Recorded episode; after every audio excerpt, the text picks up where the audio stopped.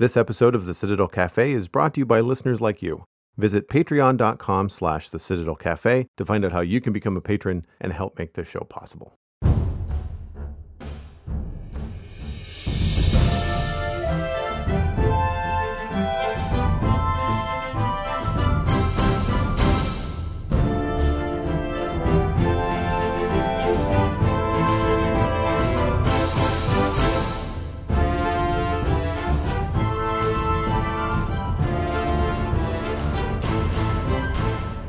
This is the Citadel Cafe, episode number 420 for Thursday, October 28th, 2021.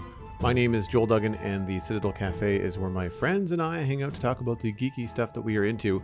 Joining me this week is the very geeky Alastair McFly. You can find him at iMcFly on all the social media that matters. Welcome back, my friend.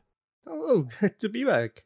And you are fresh on the heels of a vacation, and I am jealous. Uh, but I'm going to live vicariously. How did it go? oh, it was absolutely phenomenal. Um, so I, I, went to Cape Breton mm-hmm. and went on the, the Cabot Trail, and it is absolutely gorgeous. I was I was recommended because we spoke about this last time I was on. Yes, and I was recommended to go in autumn or the fall, as it's known here. Mm-hmm. Uh, and I was told that like the the colors were just neon, and that is accurate. That is astonishingly accurate. I don't think I've seen colors like that in uh, in the autumn quite before. But yeah, it was it was spectacular. Uh, it's and driving around as well. It's probably one of the most enjoyable drives I've ever had. So in a way, I'm kind of glad that I've waited until I've had a vehicle uh, to do that. I hear it's a really nice drive. Like I know, I know there are some hikes and stuff, but I I know just just the drive alone. Um, my grandparents used to do it just like, and they did, they weren't hikers. They wouldn't, they didn't get out of the car. They would just go for a nice drive and to see the colors, you know. Yeah. It's, it's like driving through candy, I think is the, yeah, the best way to describe it. It's just, Gotta love the old maple trees around here, eh? Like the, the they really oh. do change into bright colors. Uh, a couple of my neighbors, I'm not sure what the name of them is, but they're low shrubs, like they're maybe four foot tall. Uh, they have them on, hmm. along their front walk, and they are bright red, like candy cane red, right now. And there was a a bridge that takes you over basically to the island. I, I didn't realize it was completely cut off, but it is like it's it is a full separate island from the rest of Nova Scotia. Oh yeah, and it's like the second you go over that bridge, all the colors change, and just the reds of those trees, as you were saying, like it's just more vibrant than anything that I've seen elsewhere. Was it predominantly red, or was it did it have yellow and oranges going on too? Oh yeah, you had greens, yellows, oranges, reds, the whole the whole spectrum really. That's great. no blue, but uh, I mean the sky accounted for that. We not on an alien planet, you know, no tentacles no. in the air, no, you know, nothing like that. Um, did you did you hit any hikes? Did you go? Because you and I have hiked together before. Yes, yes, and I, I had a friend come with me as well. Um, so Hannah came with me, and we went to a few different places. We saw a couple of waterfalls. One of them far more spectacular than others. Uh, but yeah, there there were some really good hikes there. We went to the Fortress of Louisbourg, which is a big national historic mm-hmm. site. We walked around there for a bit. Um, we went onto the Skyline Trail up in the Cape Breton Highlands National Park. That was phenomenal just some astonishing views. Um, we also kind of went to uh, a place that had one of the waterfalls called uh, Egypt Falls. Okay. I don't know what's Egyptian about it, but mm, that I... that was really good. There, there, was one trail that we went on, which was to try and find uh, a waterfall, and it was more of a stream than anything, but it was a really long walk, and the elevation takes it out of you. Like it's a really steep elevation, and it's not until we got up really high. I think it was like 280 meters or something, um, and we were struggling like properly out of breath. And it's like, why is this so difficult? How unfit am I? and then as soon as you turn around, you start walking down. It's not just downhill is easier. It's like breathing becomes easier. It's like, oh wow, this is this is really noticeable uh, in a way that I didn't really expect it to be. How high was um, the the meter change? I think I think it was. I'm trying to remember. Um, I remember looking at my watch and it had the the elevation gain there. It was either it was either 180 or 280. It was something like that. Meters. Yeah. Okay. Well, yeah, you're getting close to a thousand feet there. At Yeah. that point, You're like that's that's a significant change. When you're used to, you know, you and I live at sea level for all intensive purposes. you know, Yeah. um, I experienced that when I was in Utah. Uh, for the very first time, uh, I didn't do hiking my first trip there, but uh, the first time I was there, the resort that I stayed at was a ski resort, but the ski resort itself is in the mountain. And so you'd be Mhm. walking around the convention center uh, for, it was a podcasting um, convention called Nerdtacular. And you'd be walking throughout the hotel. Most of it's elevators, but when you're on the main floor, there's a, a number of stairs that go like down to the canteen area or down to the multipurpose facilities and the the breakfast buffet was downstairs and you could elevator but it's faster just to take a couple of flights of stairs but the base elevation is 11,000 is 10,000 feet I think it's 10,000 feet uh or maybe that's base elevation is around 8 or 9 I think the peak of the mountain is around 11 for like skiing and stuff like that so being 10,000 feet above sea level for a maritimer I would get winded taking the stairs like I'm not talking. I'm not talking. A, I'm not talking a hike. I'm talking two flights of stairs. you're Yep. just, and you're like, whoa, what just happened? You know. Um, yeah. I noticed it a lot in in my hikes in in Utah as well when I was hiking because it one it was hotter than Hades, right? So like it was 104 degrees. Uh, now sometimes it wasn't so bad because the base elevation in in the low desert was like maybe 5,000. Like it wasn't a lot. It's still higher than home, but it wasn't a lot compared to some of the higher desert elevations. The trip there I found was you'd be driving to a park and you'd realize, okay, well, this park is pretty high. I guess at some point I'm going to have to start going uphill. And it's not like there's a gradual shift. Uh, you'd end up driving up very steep, winding roads to get to this new national park that you hadn't been to. And Hmm. so I don't remember the trip to to the Highlands and Cape Breton. Like, is it dramatic on the road as much as it is to hike?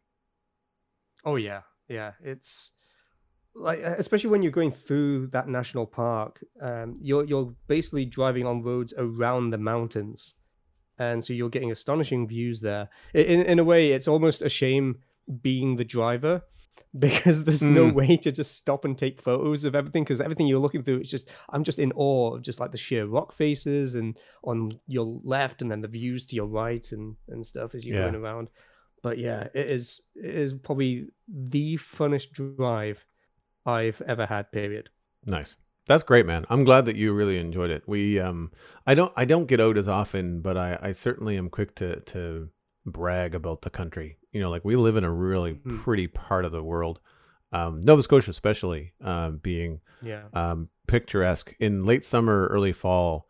Uh, it's great. Now, ask me again in January, February, and um, while it can be pretty, it's less than hospitable. Um, but Hmm. until then, like you know, right now, actually, right now we're getting pretty typical fall weather. Uh, it's been raining sideways for like three days. Um, but um, when it's nice out, I, I really like the fall.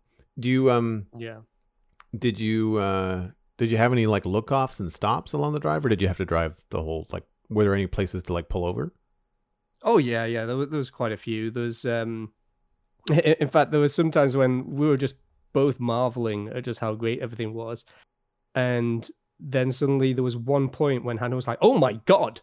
I was like, "Okay, well, we're pulling off here. Whatever it is, we need to see it." Um, I'm so glad she just ex- uh, exclaimed with such joy because we just saw this incredible. We were going over a bridge and just saw this incredible river that just went down under it, and we were able to just stop off and just sit there and just just soak it all in. Um, it was yeah. So th- there were times where we would just kind of pull over and things. Uh, it was really handy having her in the passenger seat as well because I realized how reliant I've become on GPS, and there's not much signal out there. And I'm glad we- I am so glad we picked up a map because there were suddenly points where we went there where we had no signal, and so there'd be nothing, and there'd be there- there'd been no way had we not even picked up a map to even figure out where we were. And on the way back was always hilarious, you know, when we turned around because we could always tell when we were about to lose service because we were streaming music as well. I, I Mhm. didn't download anything because the Wi-Fi at the hotel didn't actually work. It worked one night, of the entire time we were there. Otherwise, we had no Wi-Fi either. Mhm. Um, so we knew we were going to come up to it when suddenly the GPS map would turn to graph paper. Just as you're kind of appearing to the graph paper where it basically hadn't loaded the maps in on our way there, the way back we're like, yep, we're about to lose signal again. I have to say, I lost signal sometimes when I was hiking in parks, but I did Mm. not lose any uh, cell signal when I was on the highways and uh, at any point in Utah. Uh, I had I had GPS the whole way, and that would have been through Google Maps or Apple Maps, Oh, yeah. whatever I whatever I happened to be using at the time. Uh, I think it was Google Yeah. Maps only because I was more familiar with uh, with the interface. Um, but Mm. uh, I just spent the fifty dollars for however long I was going to be there, um, ten days or something like that, and just paid for extra data. At the time, my data package sucked, and I would have been roaming anyway in the U.S. But oh, yeah, the that would've been coverage there is the coverage there is pretty is pretty good. Well, you know what? I looked at it like you know, it was fifty dollars a week for like ten plus days, and I thought, you know what, a hundred bucks to have cell service connectivity and um, safety when I'm driving by myself. You know, I'll Oh, yeah. that's just part of the travel expense. You know, um, Mm. most of what I was doing in terms of my entertainment was hiking, which was either free or a nominal park fee. You know, ten bucks or twenty bucks for as long as you're going to be in the park for that day, and you could, or the next. You know, um, actually, no, that's a lie. Only the state parks cost money. I bought a park pass that was like seventy-five dollars, and that was good for all the parks as often as you want for the entire summer. And I was like, well, I'm only here for ten days, but even then, it's still cheaper because everything else was like twenty-five dollars entrance fee. So if you're going to more than three parks, just get the pass, right? And I went to like six parks, so it was great. You do you do get used to the connectivity for sure. Yeah, I can't remember how much it was for the Cape Breton National Park. I think it was it was something like only something like eight to fifteen dollars, somewhere in that ballpark. It Right. not much. Yeah, well, there's more government funding in Canada. Yeah, right. Okay. but yeah, I, th- I think they gave you kind of like uh I want to say like thirty-two hours. Basically, you kind of got out of that. So it's enough if you were staying overnight, kind of thing, and camping out there. Plus, they know that you're there, so if uh, if anything happened and they found a car abandoned, at least it gives them an idea as to how many people are, are around and stuff, which is good. Well, I don't have a lot new to report because I've been very busy with something I'm going to be talking about later on in the show. We do, however, have a listener email from Jordan, and the subject is Dune, the new film, with no spoilers for people that are concerned about it because this only just came out recently. Hello, Joel and Alastair. I recently watched the new movie Dune on HBO Max. It was one of my favorite movies that I've watched this year. It seems on par with movie series like Pirates of the Caribbean and The Hobbit. There's supposed to be a sequel, I think, and it is inevitable with the amount of good reviews the movie has gotten. I'd love to hear your thoughts on it. I have a book recommendation, The Name of the Wind by Patrick Rothfuss. It's one of the best fiction novels that I have the pleasure of reading. Thanks so much for the amazing podcast, Jordan. Thanks for the great recommendation, Jordan. I've heard of The Name of the Wind. Uh, of course, I feel like that's been in circles in my fantasy and sci fi book discussions. I've never read it, but I've heard really good things. I know a number of my friends have read it. I haven't seen Dune yet, but it's on my list. Um, the original film, uh, which was in the 80s, I think, if not 70s, uh, was one of the most um, interesting and unique experiences that I had as a young man for sci fi outside of Star Wars and Star Trek. I don't think I had watched much Star Trek at that point, but I had certainly seen Star Wars. And so getting to see something that was completely unique and not just derivative, you know, of, of that was really, really cool. Uh, and it led me actually into playing a lot of the 90s real time strategy game Dune. Uh, and if I remember, rocket tanks for the win. Pretty sure that was how you toasted most people in that game. Um, but yeah, it was Yeah. it was pretty cool. Uh, I I think, uh, and we're going to talk a little bit about this in a, in a minute because of uh, Star Trek news. But uh, I think in November I might take the plunge of putting my Netflix subscription on hold for a month or two Mm. uh, and uh, resubscribe to Crave here in Canada, which is how you also stream HBO uh, as as well. Uh, unless that's changed and we have HBO Max access now, I, I haven't checked actually.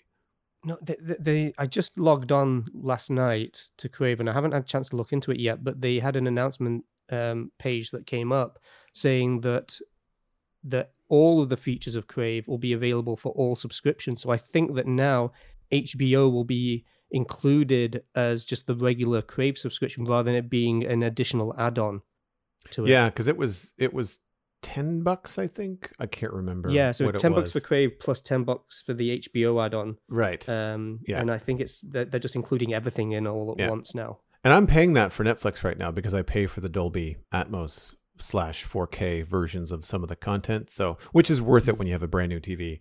Um, Oh, so I, you know, I I pay.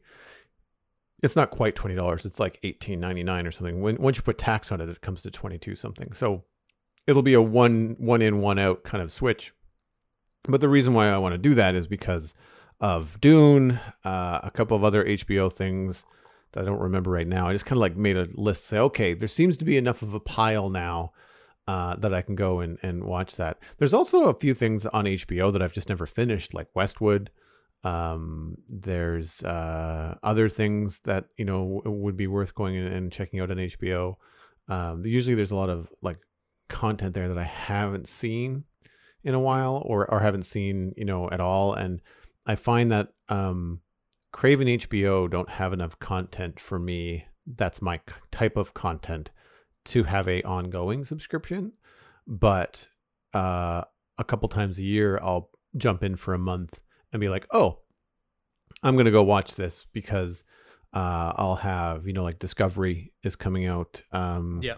the 18th of November is the next season of Discovery, and I haven't finished. I've barely even started season three, so I'll have a few weeks to get into that. Uh, and right now, honestly, um, the biggest hangup I have with streaming is trying to decide what to watch. I won't get into the list, but I have Mm. started and discontinued like a dozen things in the last two weeks. Like starting to try a movie sucks. Um, or watch a movie that I think I've seen before, but it's been 10 years, get a few minutes into it, get 20 minutes into it, and just never get back to it. Uh, try a new series. And then that starts to suck. You know, you're just like, ugh, I just, I can't.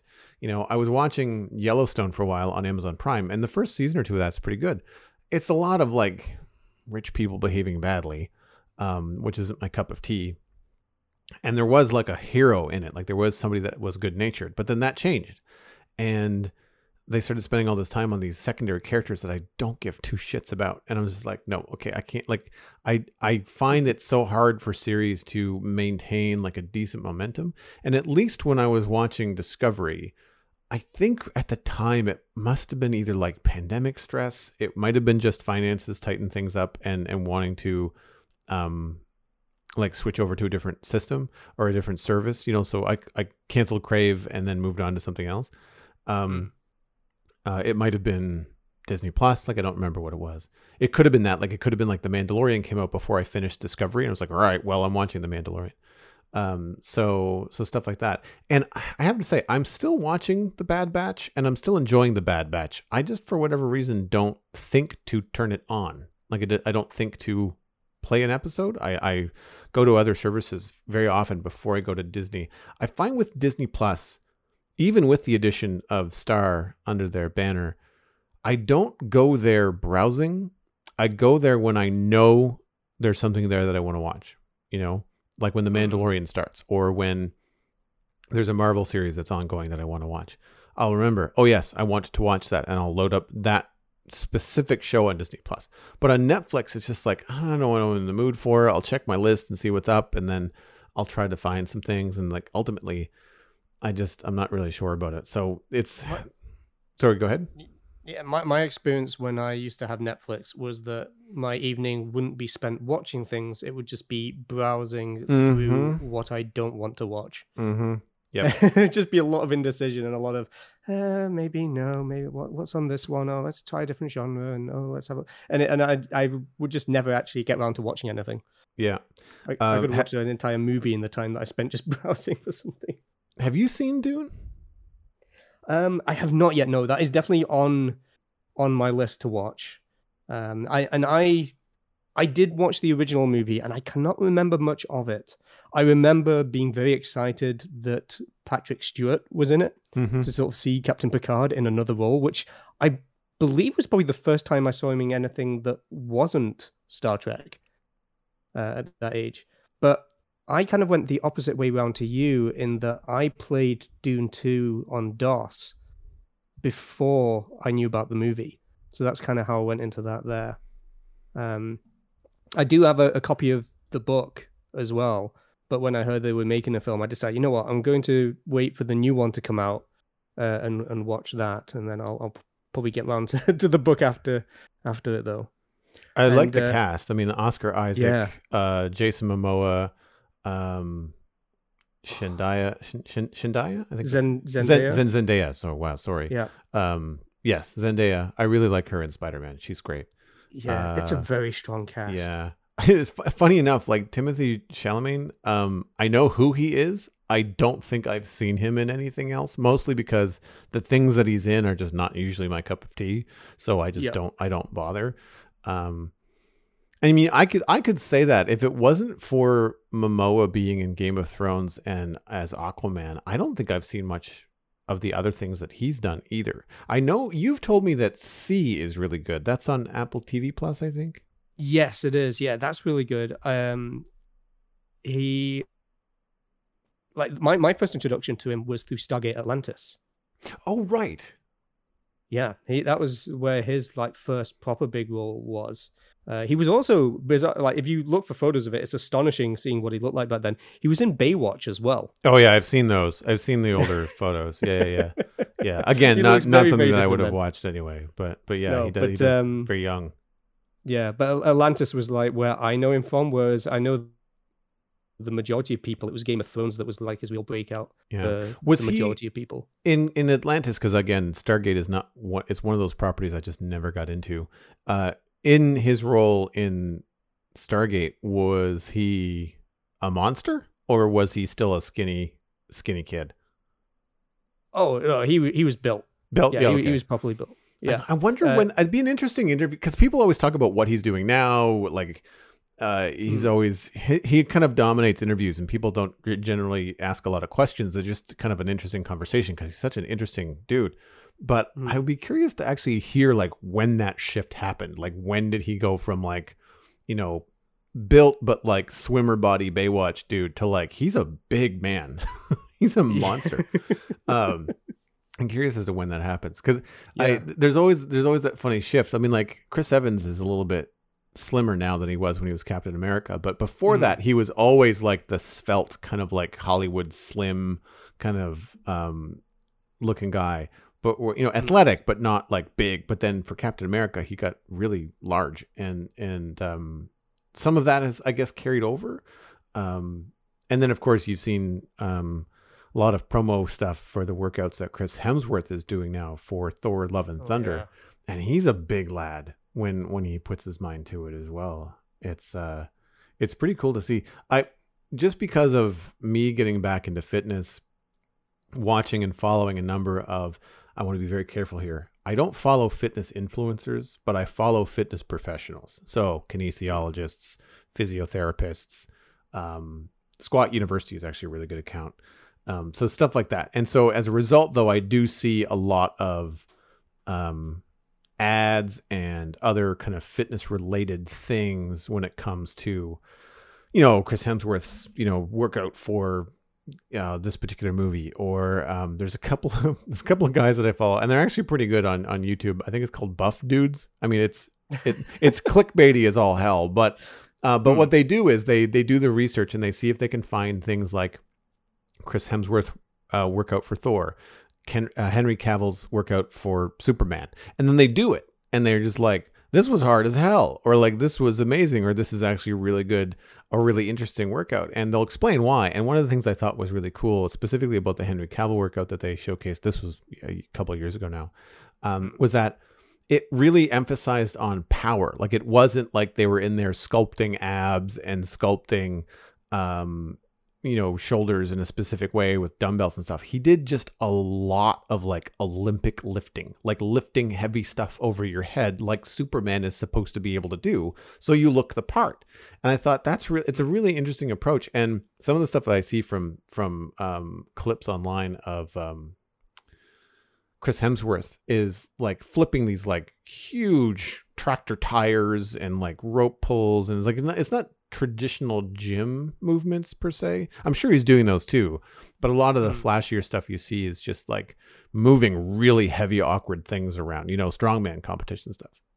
Yeah, Brie Larson's been doing a lot of that stuff for Captain Marvel as well. Oh yeah, Yeah, Yeah. she's she's had some really intense regimes for for all of that. I th- there were times when I kind of wish that I could go out, like and do some of this stuff because there's um there are like workout packages that you can get that are from some of their trainers, and I always kind of think like as good as that would be, it's the diet that I have the problem with. Mm, I like my food, and I feel like I'd have to give up food to even get into doing something where you'd have to go all in. yeah. It's something that to make it I. now that I've been back in for about two months, and I have been busy in October, so I haven't gone nearly as much as I want to. I've been working out at home about half the time, or more than that, I guess. But Mm. um, for me, nutrition, and I'm always careful not to think about it like a diet, because it's one the nice thing about training as often as I do is that you can at least eat, you know, what you want and not be too too worried. I mean, you can't be completely, you know, um, out of touch. But the thing is, for me, I often I like good food. Like I don't crave hamburgers all the time. Like I, you know, if I have hamburgers three nights in a row, I'm gonna feel like I had hamburgers three nights in a row. You know, so I I tend to go for more like chicken and stir fries and vegetables and all that kind of stuff. But Yeah. um it is nice the thing is like when you are doing those heavy workouts and you're burning like a lot of calories and you're just like friday night chocolate chip cookies. Uh yeah i'm having six because it doesn't matter. Like i i've trained all week and unless i'm on some really strict you know goal then it's just like well i just you can give yourself some treats. Because i'm like you. I don't if i don't want to cut things out. I just want to you know make sure that the things that i'm still enjoying are guilt free slash like you know healthy you know um Mm. or part of a healthy ensemble you know like for me the hardest part is you know fixing meals alone for that are healthy you know because because ultimately you're cooking meals or recipes and they serve like you know three to four servings and you're just like well crap like it's just me so i end up doing a lot of just like meat and potatoes and vegetables which is kind of boring after a while but that's because you know it's easy to do that for one to two servings you know? Um, the one thing that I cook in batches now, especially with my barbecue this summer, is that I'll do uh, my meat, like my chicken or fish or you know um, ribs or whatever I'm doing. I'll cook that all at once on like a Sunday or a Saturday, and then I've got food for three or four days, and then I only have to worry about like fixing the sides the day of, you know, steaming the broccoli and that kind of thing. Yeah, I, I always struggle with that um, because, like, li- when when living alone, like you you uh, you you have to either just have everything and eat it all at once, or lay it out so that you have enough to last you for so many days. But I always kind of get to a point where I just find that I end up throwing stuff out, and I feel like I've wasted stuff. I've run into that a number of times in the last six months, and it makes me wonder whether my fridge is running. I mean, it's running like things are cold, but I'm wondering if it's cold all the time. I'm wondering if it's cold enough. Uh, It's Mm. an apartment fridge, and so they you just kind of you get what they give you. Um, And it's, I don't remember if it's been replaced. I think it must have been replaced at least once since I've been here. I know the stove has. Um, but yeah, like that kind of thing. Uh, I do. I've noticed that some things go go spoiled faster. Um, I freeze a lot of stuff. That's like you know, I'll I buy the meat. Like I'll buy six or eight chicken breasts, and I'll I'll Mm. leave two in the fridge for for dinner, but then I'll freeze the rest. Uh, the tricky part is usually just I get busy and I forget to take things out. That's normally where my my dinner plans have to change dramatically because I'm taking the chicken out at dinner time for tomorrow's dinner, but I didn't think about what today's dinner was going to be. So like, oh, it's a Mm. tuna wrap or uh, breakfast for dinner, uh, scrambled eggs. You know, like that kind of stuff happens a, f- a fair bit. Yeah. You have cravings for something like, like "Ah, I'm really in the mood for this instead, and then Yeah. that other food that you had prepared just kind of sits by the wayside. Yeah, I got I got pizza on the weekend as a as a just a treat because I was busy uh, and I um I just really had a hankering for pizza, and I've been craving it all week long, and it was really good. I, I Alexandra's Pizza up the road for me. I was actually I it was a little bit longer of a walk than I than I would normally do for pickup, but uh, to save myself the hassle of on a Saturday night waiting for whatever driver to deliver my pizza last on their route where it's cold or it just takes like an hour. Um, because it's a 10 minute walk, like I can literally call them up, order it for pickup, and leave.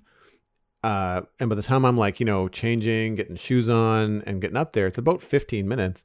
And it's either all ready or darn near ready. And then I can just Mm. walk home with it. Now, it gets a little bit cold coming home 10 minutes outside uh, rather than being in the car. But it could go into a car for delivery and then not see me for a half an hour or more as the delivery driver is driving around delivering multiple pizzas, right? So I just Yeah. um, I decided to go go that route, um, and uh, and it was it was good pizza. talk about talk about treats. It's a large pizza, eight pieces. I ate five, which is more than half the pizza in one in one sitting. Now it was over the course of the evening. Um, I don't remember what I was watching. It must have been something non you know inconsequential because I'm not talking about it tonight, you know, or today on on the show. Um, speaking of though, we might as well jump into what we have been uh, looking at, Yes. and uh, we'll start with a short but sweet trailer for Lightyear, which is the next Pixar film uh, coming out summer 2022. And uh, as it suggests, it is uh, based on not the toy Buzz Lightyear from Toy Story, but the character Buzz Lightyear that the toy is based on. And so, Which is a really interesting premise. yeah, it's a re- it's a really cool uh, idea. Uh, Buzz uh, is voiced by Chris Evans, and so good actor, good voice, really you know good hero voice, like good lead, uh, and it looks really cool. Like it looks uh, has some WALL-E vibes going on, has some Star Wars vibes going on. It uh, the stuff that they can do now with like sci-fi looking stuff in Disney Pixar films. Um, uh, uh, Wreck It Ralph uh, and Ralph Yeah. Breaks the Internet comes to mind as like technology that they can display and and how good they can make things look. Um, because like the blast off and the dust and all this kind of stuff from this trailer, it just looks like a lot of fun. It does, and it, it, they they also play it out uh, as though it's a very serious sci-fi in a way, which I, I think is is hilarious. Um, but then there's still a moment when he just kind of falls to the floor, and it's like, no, there's going to be the the quippy, fun Pixar stuff that we know Pixar is fantastic at, Mm-hmm. uh, and wh- wh- sidekick which is- characters, cute characters.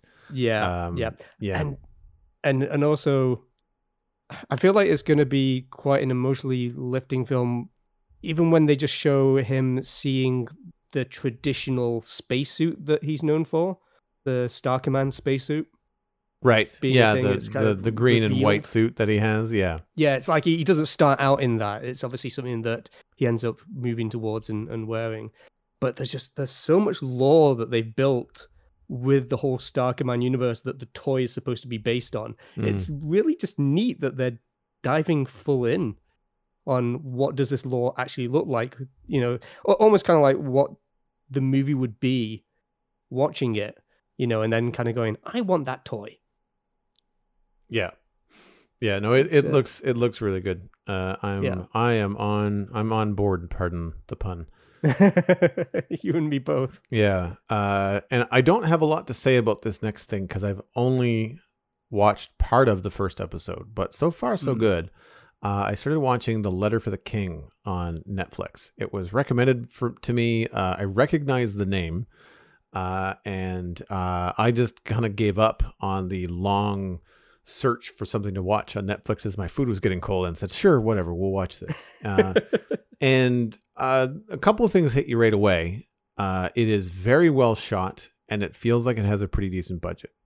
Uh, definitely has Lord of the Rings vibes. I believe it's shot in Australia. I didn't look this up before the show, but um, it stars, uh, or at least in the first episode, uh, David Wenham, uh, who was Faramir in Lord of the Rings, um, features heavily, and so it makes me think that it might be it might be Australian uh, shot. Uh, Hmm. but it is really cool in that it has like a mid, it's medieval vibes Uh, it's a made-up fantasy world of two northern kingdoms that are have been at war with a southern kingdom forever, and there's a prophecy that's being fulfilled. Uh, the brother of the uh, one of the northern princes is basically down south wreaking havoc and it's revealed that he's got some sort of mystic powers um, and he's fulfilling some prophecy and meanwhile back home there's a lot of like peace and politics happening. And you get the idea that this guy's hunger for power is going to turn his conquering of the southern kingdom and the end of the war uh, into something entirely different um, that he might be kind of like a dictator or something like that. Um, and he sends letters out to start some sort of political shift. And that hence gives you the name the letter for the king because it's meant to go to like the seven kings i guess in the world. I'm really not familiar. Like i'm barely scraping the surface on on the series. But yeah, I've, I've i've not even heard of it but i'm just having a look at some of the screen captures for it and like the production value looks really good. It's beautiful. Like there are some shots like i'm pretty sure one of the shots was like straight out of um Rohan. Like it looks like. Rohan should have been there on the hilltop, you know? uh really really cool stuff. It's and and well acted. Like there's it's it's a youth story. I did a little bit of digging. So The Letter for the King is a book by Dutch author uh, I want to say Tonka Drot is is the name of the author. I'm hoping I'm pronouncing that right. Uh, it's from 1962. Uh, and has had a number of accolades, including one of the best youth books of the latter half of that century. So, you know, it, it's got some legs. Uh, the thing that caught me and why I thought mm, this might be a good series is because the Netflix tag for it was like based on a novel that has been translated into 25 different languages. And you're like, okay, if a novel's been translated that much, then obviously it's got some legs to it, right? I didn't realize it was people around the world who want to read it Exactly. Yep. It- I didn't realize it was a youth novel though. Like it's it's along the lines of like Harry Potter and like it's aimed at that age range. So the main Right. character in the in the story right away that you realize is uh this young boy, not Tristan, what's his name? Turi, T I U R I, uh, played by by Amir Wilson. Also decent actor. Um, I've, I, he's been in it for a half an hour, so like you know, it is what it is. And he's playing the he's a falconer, and he's he's um trying to earn a place to be a knight. And in order to do that, you have to fight other people your age, around fourteen, um, and prove yourself worthy of becoming a knight in in these games that are happening in the first episode. And um, he's up against a bunch of other kids his age from all walks of life and culture, which is really cool. Um, there is uh, a very strong female character. Uh, she's also um, of Asian descent. There is um, some um, bigger characters, smaller characters, like quick characters, like the big brutes. Like it has all the kind of like medieval kind of group cast stereotypes. And um, he is smaller and weaker, but I, I get the impression that he will then discover his use and or power and or special place in the world hence like the you know coming of age story that most of these novels kind of go for. So anyway it, it's good so far. Um, i'm hoping netflix keeps it going. I mean season one was completed in 2020 there hasn't been any news that i could see of season two but uh, we also have the pandemic going on. So Mm. whether or not that just delayed the kind of production that they were hoping to continue uh, I would I would imagine that they probably had plans for season two, and then they're like, mm, on this scale, we might have to wait a little while um, for that to happen. But uh, yeah, anyway, yeah. uh, I liked it so far, and and it uh, I'm definitely intrigued, and I'm digging the the world now. These youth series, however, sometimes don't hold up very long, so I'll I'll see if I'm still watching three or four episodes from now, because the moment that this prince in the south with the powers took his um, helmet off. Prince uh, Viridian. The names are also kind of contrived because it's an older book. Um, when he took his helmet off, it's just like okay, it was like CW casting. Like this guy is like a warlord, you know, and he takes off Right. this, and you're just like, wow, that is one heck of a jaw. You know, and and a hair and and this like surfer hairdo. You're just like, mm, not so medieval, but okay, you know, I'll bite. Whereas the other characters so far were like they're attractive, but they're not like too attractive for the roles, you know. Um, except for like you know the princesses and then the kings. He's like, okay, well that sort of makes sense, but not the warrior. The warrior should have a little bit more grizzle to them, I think. Um, anyway, so far so good. Um, but that's that's what I've been been watching. Um, the other thing that I, I've been spending a lot of time on is Satisfactory Update Five. So Uh, I I spoke about this on on the show a little while ago. Uh, update 5 came out on Tuesday this past week, so I've been streaming daily over on twitch.tv slash Joel Duggan and exploring the new update. Uh, this is in the experimental branch of the game, so they're still patching it. They're hoping to get it more stable and bring it to the early access version later on uh, in November. So I have two saves going on in the game. I have the Devastator Factory and the Metroplex Factory, both of them which are based off of Transformers. And all that is is just like it's a color palette and some art direction, and just kind of it's a fun theme for me to kind of put into the factory, so I don't have to make too many decisions. Um, but what they did was they updated a number of things, like the foliage and dressing overhaul of the northern forest on the map. There's a load of new building parts, uh, including signs, uh, and a huge variety of shapes and customizations, beams, pillars. There's a new building system, which allows you to build up to 10 parts in a row for some pieces. Uh, it makes constructing large factories a lot faster. I would also argue, though, that the level of detail you can do now is is going to um, just take as much time because now that you can, you probably will take the time to detail things out. And the one of the biggest things that's changed, they've introduced a system called soft clipping, so previously, everything in the game had a hitbox, and two things with a hitbox couldn't really overlap. Now, a lot more things have what they call soft clearance. So conveyor belts, walls, beams, walkways, stuff like that all has soft clearance. So if you want to have it go through a wall, go for it. It's up to you. If it looks awful, that's on you, not on the game. Uh, some things have hard clearance. Those are things like buildings that make things like a coal plant or a constructor. You can't put another constructor inside of a constructor, but you can run a belt right through it or a pipe right through it. So it's kind of just allowing players to be a little bit more creative, um, kind of figure out what's going on. Uh, I've got some links in the show notes to some of the new building shapes that people have come up with in just a couple of days, and it's mind blowing what people can do now. Is this fixing some frustrations that you may have had? Because I know that. Uh when when you're building things, whether it's Satisfactory or Minecraft, there's obviously very much a perfectionist edge that you have as a creative. Mm. Um, do do you find that this is allowing you to do a lot more stuff that previously frustrated you, or you know, were there kind of roadblocks where you're kind of like, I wish it could do this, and now it does? Yeah, everything everything in Satisfactory runs in roughly eight meter by eight meter blocks, or uh, eight meter by four meter walls, that kind of thing. And mm. they've introduced a lot of angled pieces. You had ramps, so you could run platforms at angles, but you couldn't have any walls at an angle. So you try to put a, a roof on something that would ultimately have a gable, and you'd have to leave the space empty or fill it with a ginormous foundation that looks really awkward. So everything had these like really thick walls and really strange looks to it.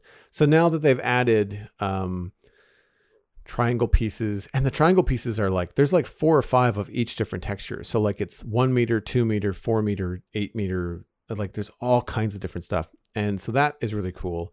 Uh, the customization of the colors has changed a lot. You used to have to carry around a paint gun and you could paint something by shooting it and now it's part of your build system. So you can just change the color at will they kind of like it's the kind of game that has like inflatable pocket dimensions in the game lore. So like they kind of tongue in cheek, okay. like you can just change the color of whatever you want at whim because technology, you know, like it's just they kind of wink, wink, you know, nudge, nudge that, you know, at the beginning. Yeah, don't don't think about it too much. Just yeah, exa- exactly, exactly. Yeah, so that's really cool because you can create custom base colors so you don't have to paint everything. You can save colors. They have hex codes now. So from a creative standpoint, there's a lot of really cool things uh, in the game.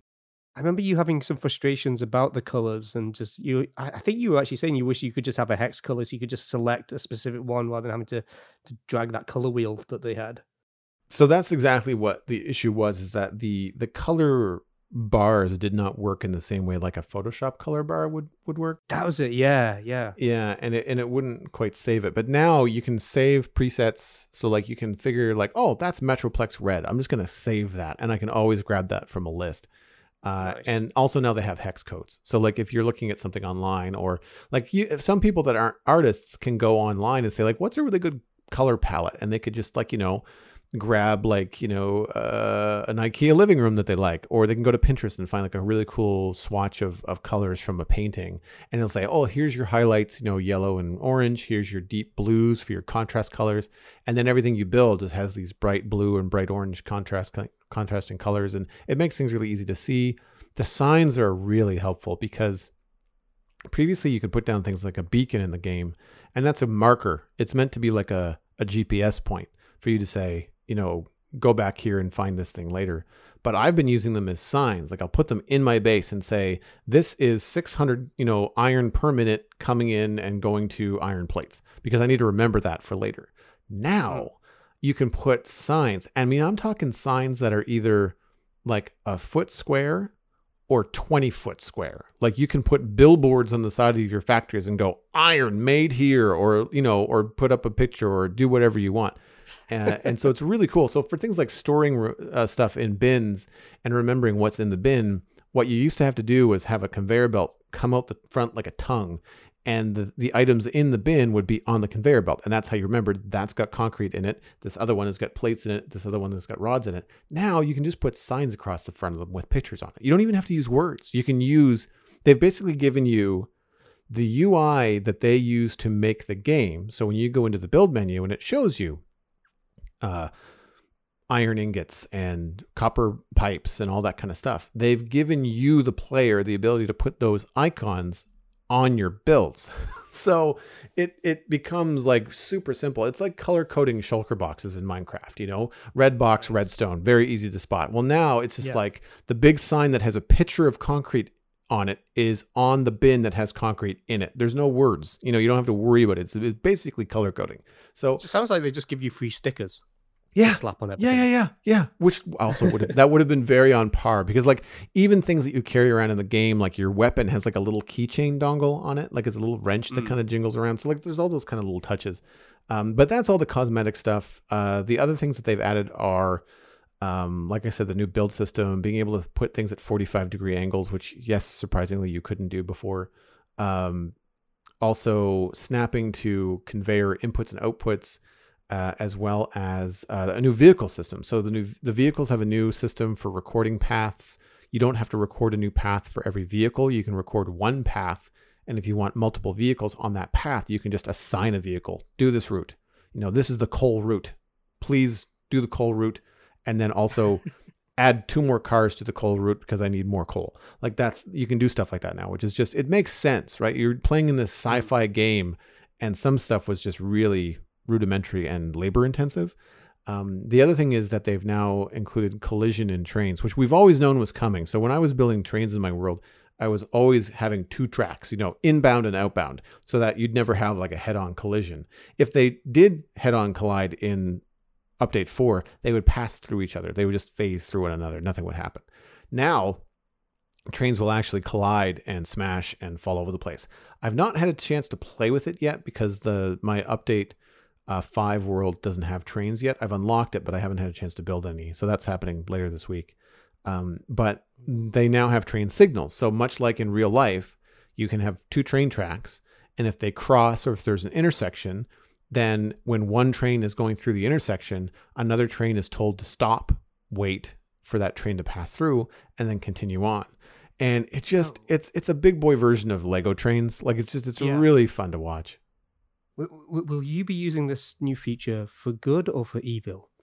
So not much happens when the trains collide. It's not like oh, a big mess a happens. They kind of fall over the track, and then you got to go re and you got to go put them back on the rail. But they made it super super simple. It's not the game doesn't really do a lot to punish the player. Like if you die, okay. All of your stuff is just put into a box, and you go back and get it. Unless you fall off the edge of the world, that's the only time you'll lose everything in your inventory. Unlike in Minecraft, where like if you don't get back there in time, or if you fall in lava, your stuff is gone. There's a bit of a mm. I really have to not die in Minecraft, whereas with with um, Satisfactory, it's really it's just more of a pain in the butt than it is anything else. Falling off the side of the world just kind of sounds like a, a you problem anyway. just kind of like if you were stupid enough to just fall off the side of the world, yeah, and maybe you don't deserve your stuff. yeah, well, there you know there is some clipping and issues and stuff like that. It is an early access game, but it's a very well done early access game. Uh, and you said that like this is like a an update that's not really in the main thing. So is this like a separate update just for now, a kind of like a Minecraft snapshot? Correct. Yeah. So what they do is they have an experimental branch and an early access branch. And right. the reason that they use the experimental is because the game has become so popular in early access that people have big factories and things that will be messed up, potentially like corrupting save files and stuff like that. So Hmm. they put out the updates when they feel it's ready in the experimental branch to give players a ton of time to play around with it, point out bugs, stress test it. They've added servers, dedicated servers for multiplayer in this update so people can test those out. So they have all that kind of information that they then apply to and then make changes. And sometimes it could be just like not necessarily like this is a bug, please fix it. More like, hey, you know those doors that you added? Mm, they're they're a little bit small, or they don't they don't op- they don't open soon enough. Like for example, it's got doors like Star Trek, where like you walk up to it and they kind of you know they kind of open up. Nice. Yeah, but you have to be so close to it that you barely see it, right? It's it's uh so it, the sensor needs to open sooner so that you can see it open before you walk through it rather than being like so close to the door that you can't actually see the animation. So there's stuff like that that I think they might tweak over over time. So that's why they have it on the experimental branch. And I played on the Epic Game Store. Uh, you can download it on Steam as well. It's on sale for 20% off right now until November 1st for people, you know, wanting to try to get into it. Um, and uh, it's it's one of those things that uh, I think it's only 35 Canadian to start with, so it's around 30 bucks right now. And uh, it, it's it's one of those creative games. Like you kind of have to enjoy the problem solving, you know, creative building games like um, Sim Cities and City Skylines, Minecraft to an extent um, that Hmm. kind of stuff. I, I'd say that's kind of where where it is. The train thing has really got me intrigued. I'd love to build out the train network on my main save, which I've got something crazy like 500 hours in um, over the course of several years. Um, because the trains just look so cool. The new build parts really kind of give you a lot of freedom. Uh, I'll have links in the show notes to a couple of images uh, made by Reddit users uh, of the kind of things that you can do now. Um, Satisfactory uh, and uh, Coffee Stain Studios did put out a patch notes video. Um, and I would say one of the only criticisms I have of the update is how much I dislike the video. Uh, it's 20 minutes long with 10 minutes of content. The other 10 minutes is a bunch of golf shenanigans and jokes that the devs thought was funny and worthwhile, littered with lots of adult language that is unnecessary. It just feels really unprofessional, Mm. despite the fact how good the devs are at the game and and communicating with the community. They have streams every Tuesdays where they do Q and A's and and showcase stuff. So I I don't want to say that it's it, the, the dev team is is not good, but the choice that they made for this trailer is is not what they've done before, and it really didn't fly with me. So I'll point people towards uh, I am Kibitz, who is one of my favorite Satisfactory streamers. Uh, he has a YouTube channel, and he did like a 20, 30 minute video of just him in game showing off all the new stuff. And he's nerding out over it because he's really excited. So it's it kind of gives you a really good idea of someone that knows the game very, very well, seeing the new parts and not just announcing the new part, but also explaining why it's good. Like what what is it going to do for him, uh, and and and how it's going to affect things going forward. Um, people haven't had a lot of time to mess with trains because it's really complicated. So look for that in the next few weeks. But I, I'm just this is where I am. Like I've I've been having, like I said, that Netflix struggle where I just can't find something to watch. So ultimately, after my dinner is over, after whatever 20 minute YouTube video that I'm watching, I'm back in the studio um, messing around with Satisfactory in between streams, trying to learn about the parts, trying to figure out what I can communicate to my stream viewers on Twitch about what I've learned and some new ideas. And it really is opening up a lot. Like some of the things in the game are square and you can paint them. And that means you could do pixel art if you wanted to in in Satisfactory, with the pixels being like one meter by one meter or two meter by two meter blocks. Like it's it's it's really interesting what what they're doing. So that's it for me on kind of like what I've been up to from a, a nerdy side of things. Uh, what have you been interested in this last little while? Most recently, uh, Star Trek Prodigy, which launched today. So I watched that first thing this morning, and because it's launched today, I'm not really going to go into spoilers because I don't think that would be fair on anyone. Um, but I thought it was a fantastic pilot. It's definitely a show that's for all ages, unlike Lower Decks, which is definitely a lot more mature themed, uh, and certainly a lot more accessible for a new generation of, of Star Trek fans. So if you like Star Trek, if you have uh, kids and you want to get them in, I, I think this is probably the perfect show for it, which is why it was made. It was uh, a collaboration with ne- uh, Nickelodeon, almost a Netflix then, uh, Nickelodeon uh, uh, behind it. There's it's a very colorful show, as you would probably expect from something like that, and it's definitely in line with the kind of animation st- and aesthetic that's popular uh, with a lot of young people right now, uh, especially even when you take shows like Star Trek, uh, uh, like Star Wars, The Clone Wars, or Star Wars Rebels.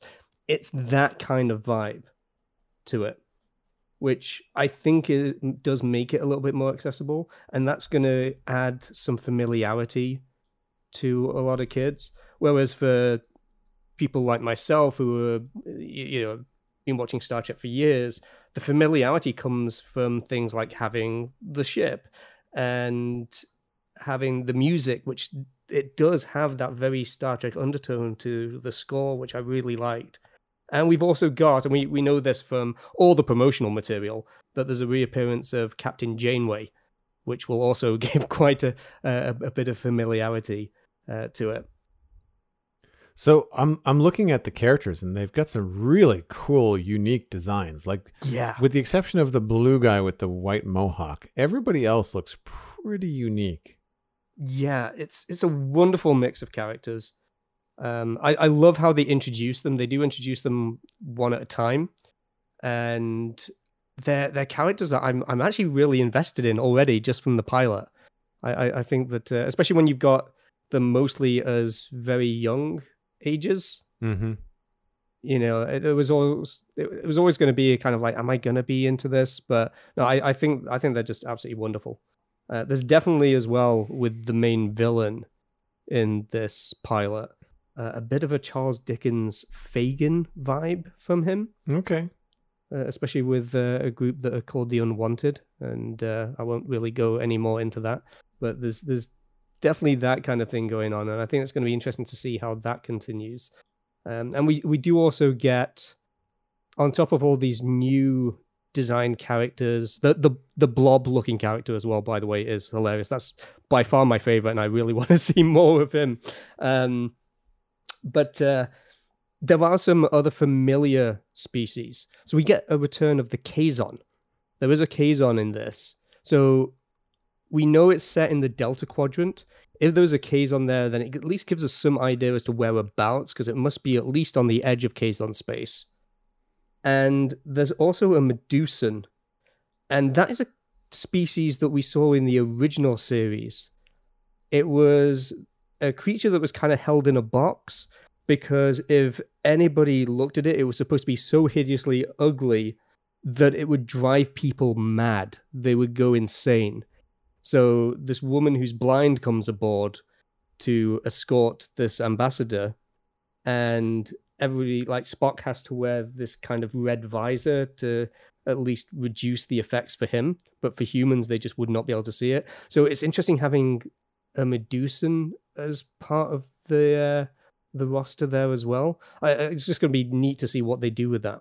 Mm-hmm. Especially as it's not a not an easy species to really focus with when it's one that you can't really see without going mad. So yeah, be interesting. I yeah. I won't mention the voice actors because I don't want to spoil anything for people. Uh, I'm just mm. looking at it quickly and say like if they've got some villains, then they've got some well-known villain voice actors that I think will really sell sell the mm. bad guys uh, in in the series. And I love the way it looks. Like I'm just looking at images on on Google, yeah. but like the the rendering and the actual. Um, I mean, I'll reserve full judgment until I see it animated, but um, the the character designs and the rendering, like it looks like you said, bright and colorful, but also like futuristic and spacey and and um in it's animation grittiness to it. Yes, there is a little bit of grittiness like, to it. Yeah, a bit like in Lightyear. There's actually a very similar mm-hmm, kind of grittiness mm-hmm. in in that. And and something that you have the freedom to do in uh in animation that they don't in the Star Trek TV show is that aliens are not just a human with a different prosthetic on their face. Uh, like it's it's not just an actor in a suit. Like what like like you said, there's a blob character that looks to be about three and four feet tall. There's a huge rock crystal looking character that's like mm. much taller than everybody else and three times as wide. There's a robot that has like a very high waist. Like it's some really cool stuff that kind of allows them to do character design and, and the strengths of animation, whereas um, you're a little bit hamstrung for that kind of stuff in in um, in a TV series, usually because of budgets. Um, I think I think back to a, a, a, good film example would be the droid in Rogue One, right, where it's yeah. it's voiced and then animated into the scenes because they couldn't put a person in it for it to have those kind of proportions. Like that, that I think is is the strength here. Definitely, especially for a series, like like you say, for like for a film, eh, that's one thing. To have a, a long ongoing series would just be impossible, really, for to sustain that on a kind of TV budget. Anything else going on in the the small screen or the or the big screens? Um, I've been mostly kind of revisiting some old stuff. Uh, so Westworld is one of the the shows that I've kind of gone back to and, and rewatching, and that happened because I ended up selling my retro game collection because they're all games from the UK. Can't play them anymore, and they've just been collecting dust. So I traded those in a place that would actually accept UK games, and managed to get myself a PlayStation 3 with a, a, a whole roster of games as well. Some of the ones are, that are old favorites that I've played before, uh, but ones that I never got chance to play. And so one of those was Red Dead Redemption. And when I was playing that, I was getting a lot of real Westworld vibes, especially when it came to disposing of uh, different people, get you, know, getting rid of uh, a lot of the NPCs. And that made me kind of want to go back and just rewatch Westworld, which still, no surprise, holds up incredibly well. Mm-hmm. And I've since learned that Red Dead Redemption was cited as being one of the inspirations behind the direction of the show. Because obviously it was a spin off of the movie, but the way that they took the show was slightly different. And Red Dead Redemption was actually part of the inspiration behind that. And I'm I'm definitely desperate for season four, which uh, thankfully returns next year. Oh, they are making a season four. Nice. They are, yeah. I think a- again, pandemic has delayed things a bit, mm. but uh, but that is supposed to return 2022. I so... tried to watch season three, and it was okay, but I just really didn't care about like there was a real switch in all new characters, and I was already invested in in the other characters. So mm. I know it's a new story arc. So like I, I kind of have to give it a little bit more time, I think. Um, but yeah. I think I think the problem is that like they're in like the futuristic city and just like you've kind of seen that a thousand times over in all the sci-fi films and shows that we've watched. Whereas the Western thing had a really cool niche to it, right? You're like, oh yeah, okay. I really I really want to watch this show because it's so different um, for the first two hmm. seasons. Mm. Um, yeah. I, but... I, I kind of hope that they do return for that very reason. Mm. If it, if it completely leaves the park, then uh, you know it kind of takes away from the bit that I love, which is why I've really enjoyed going back and uh, and watching the first uh, couple of seasons. I'm just coming towards the end of season two again, uh, so I'm about to head back into season three. How far are you in Red Dead Redemption? I've seen some of it played. I've never played it myself, but a, uh, uh, a couple of friends have been raving about it, and another has been talking about Red Dead Redemption Two, which I have access to via Xbox Game Pass. Oh, nice. Yeah, I've heard that the sequel is supposed to be excellent.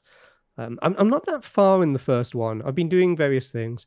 I've also found that it doesn't allow you to do a lot of stuff to the NPCs. Like you can't just drop them off a ledge or drop them in a river or place them on train tracks unless you start to do things like put them down nearby and then gently nudge them and so I've been able to nudge them into the water and drown them after tying them up. You can you, you could because you can tie people up and uh, put them on the back of your horse and carry them and stuff. Um, there, there was one guy who a, a sheriff wanted me to capture an escaped prisoner, and I could either kill the prisoner or bring it back to the sheriff. So I, I tied him up, brought him back to the sheriff, and the sheriff just shoots him in the head anyway. So no, yeah. um, but when you put them on the train tracks, it's obvious that the designers don't want you to be doing stuff like this, like m- murdering people in very bad ways. Mm-hmm. But if you do nudge them just in front of the train, the train obliterates them. It is well, shocking. I can like, imagine. Like I, I was half expected there to be entrails that I'd have to pull off my hat. It was it was just the the, the body just exploded. Oh my god. It sounds yeah. more graphic than I remember. Yeah, yeah, I, I was I was very shocked too. I was uh, not what I was expecting uh, when I, when I saw that.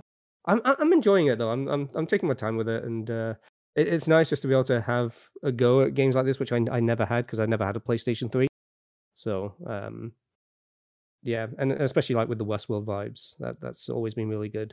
The other thing that I've been looking back on though is uh, Teenage Mutant Ninja Turtles, but the original comics by Peter Laird and Kevin Eastman. There's uh, a new, well, new to me. Uh, it it came out I think around 2018. I want to say they've done three volumes so far. I think there's a fourth volume coming, and it's basically the Color Classics collection. And they're basically releasing all of the original issues in order and in color because the original comics were all black and white. And the new coloring is excellent. It's vibrant. Um, I have seen some attempts at people just doing like their own coloring over the top, but this is properly done, and it's just giving like a whole new lease on life to them. It's it's just making it a real joy to reread them. But I did find um, that there is a little inconsistency where the the April has her Volkswagen van, and that ends up becoming the turtle van. So obviously it's green, and so in this it's colored green. But in the first time it ever appeared, the police are chasing it and they describe it as being blue, but they've still got it colored green. So that was kind of a weird, like, hmm, it's obviously not blue though. I don't know why you're chasing down this uh, this blatantly green van, but uh, uh, it it kind of makes sense that they don't want to change the dialogue, but yeah, they're, they're obviously. I think the color probably came as a later decision Mm-hmm. uh, later on, and they have to kind of keep the consistency there. So, I mean, it's a comic; I can forgive it.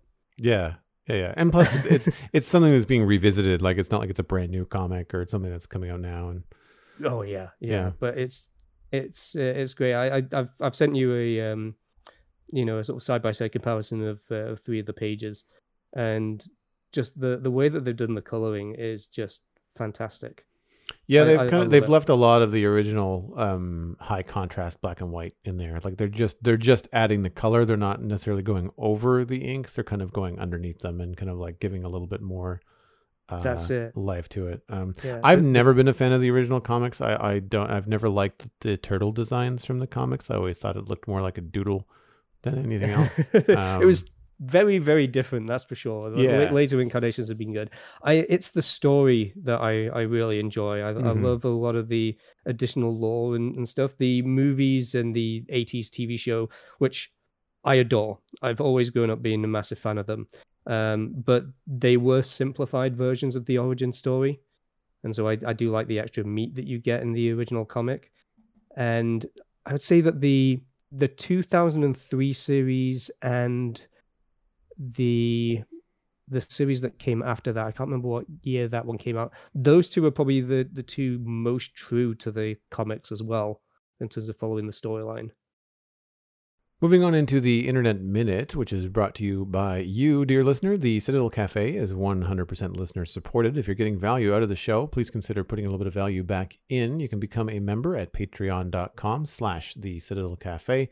Joining at any level will get you an invite into the member-only Discord server that includes a role lined up with your support level, and you can chat with everybody else about nerdy things, including a spoiler chat. And I know that people have been talking about Dune in there, so I haven't been avoiding it. But if you want, if you're dying to talk about Dune, this is a place to do it safely.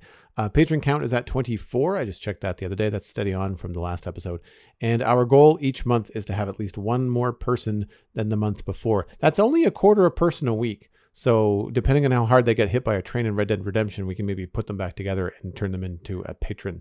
Uh, if you would like to become patron number 25, then visit patreon.com slash the Citadel Cafe. Look both ways before you cross the tracks, people, especially if Alastair's playing, I'm telling you.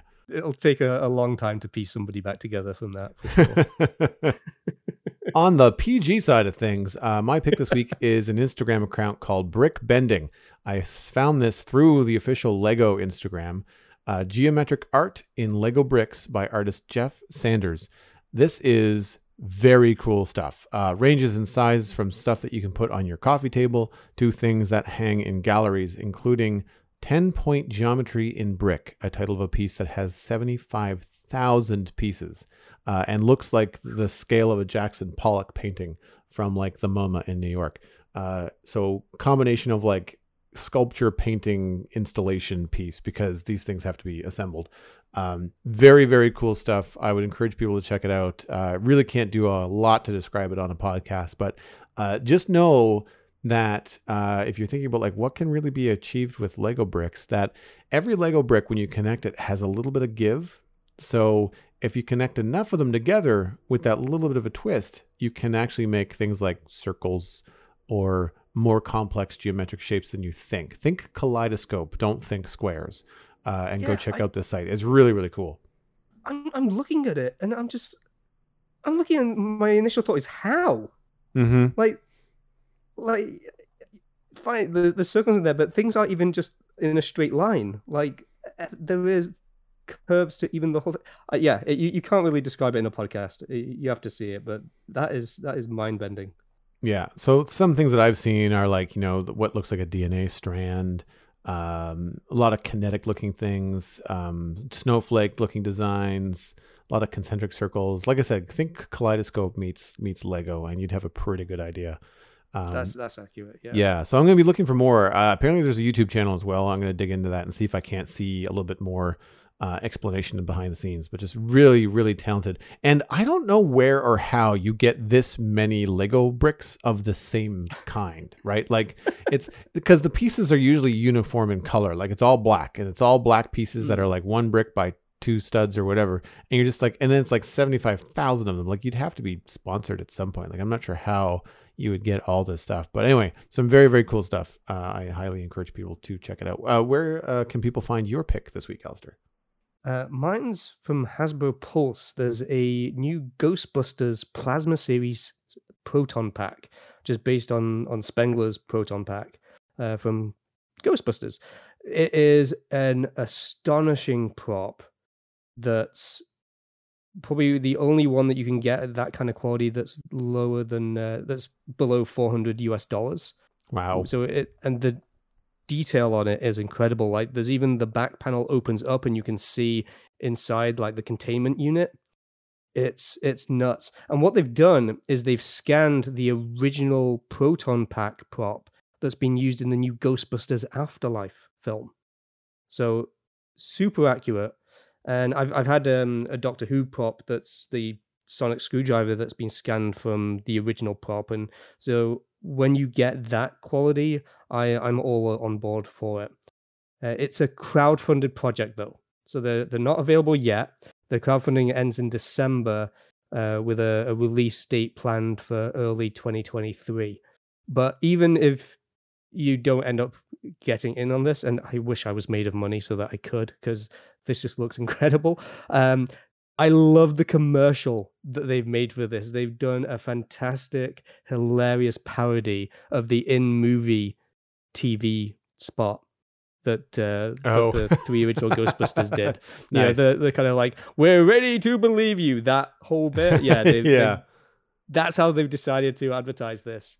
It's it's Ah. great. So definitely worth watching, even just for Just for, for for that that. clip. Nice. Yeah. Yeah, we'll cl- we'll include the the clip in, in the show notes as well this week. I I've seen a lot of this happening uh, because of obviously with um the new Ghostbusters film coming out next month. Yeah. I think. Uh, so is it?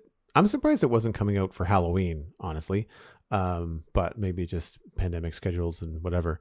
Um, but uh, I I'm looking forward to it. It looks really good. I've seen the trailers Same. and uh, I I would expect that next year, provided that um, pandemic restrictions roll back as they um, are planning to, that uh, convention goers are going to see a lot more Ghostbusters costumes, and some of the prop makers that I'll see on TikTok, you're starting to see some like you know proton pack plans and kind of like looking at Ghostbuster stuff and thinking about how you would do this kind of thing and.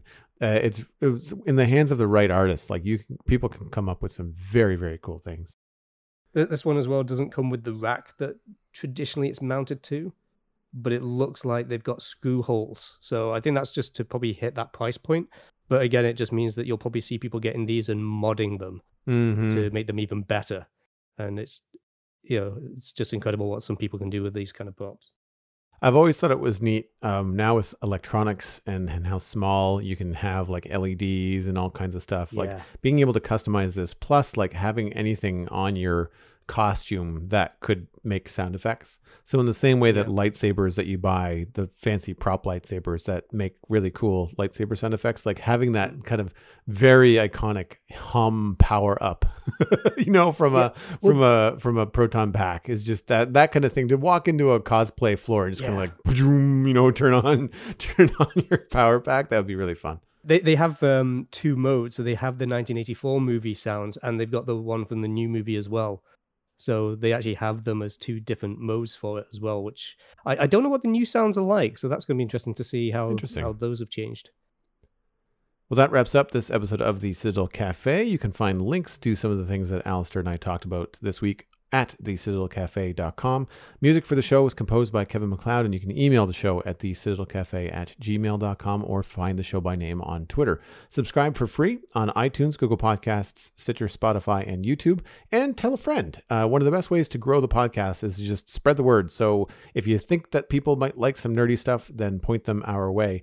And while you're out there, another great way is to actually leave a review on the iTunes store. Even if you don't listen on iTunes, log in, leave a review, make a rating, and then peace out and listen however you want. Uh, but it does a lot to put our podcast in the ear holes of potential new listeners that are just looking for stuff randomly online because a lot of podcaster apps will pull from the iTunes listings. My name is Joel Duggan. You can find everything I am doing online, including my illustration and design portfolio at joelduggan.com. You can check out my other podcasts all about Minecraft at thespawnchunks.com. Lots of news going on in the next couple weeks as we are gearing up for the release of 118. That is Minecraft The Caves and Cliffs Update Part 2. Today, you can go to twitch.tv slash Joel Duggan, where I'm going to be playing a lot of Satisfactory, as well as streaming some Minecraft on the weekends. Alastair, where can people find you online? Oh, you can find me on both Twitter and Twitch as Alastair McFly and discover everything else I'm involved with over at alistairmcfly.com. And that, of course, includes Long Range Sensors, my retrospective podcast series all about Star Trek, which you can find over at longrangesensors.com and, of course, on all the usual podcasting apps. You've been listening to the Citadel Cafe, where we are fast, easy, and cheap, but you can only pick two.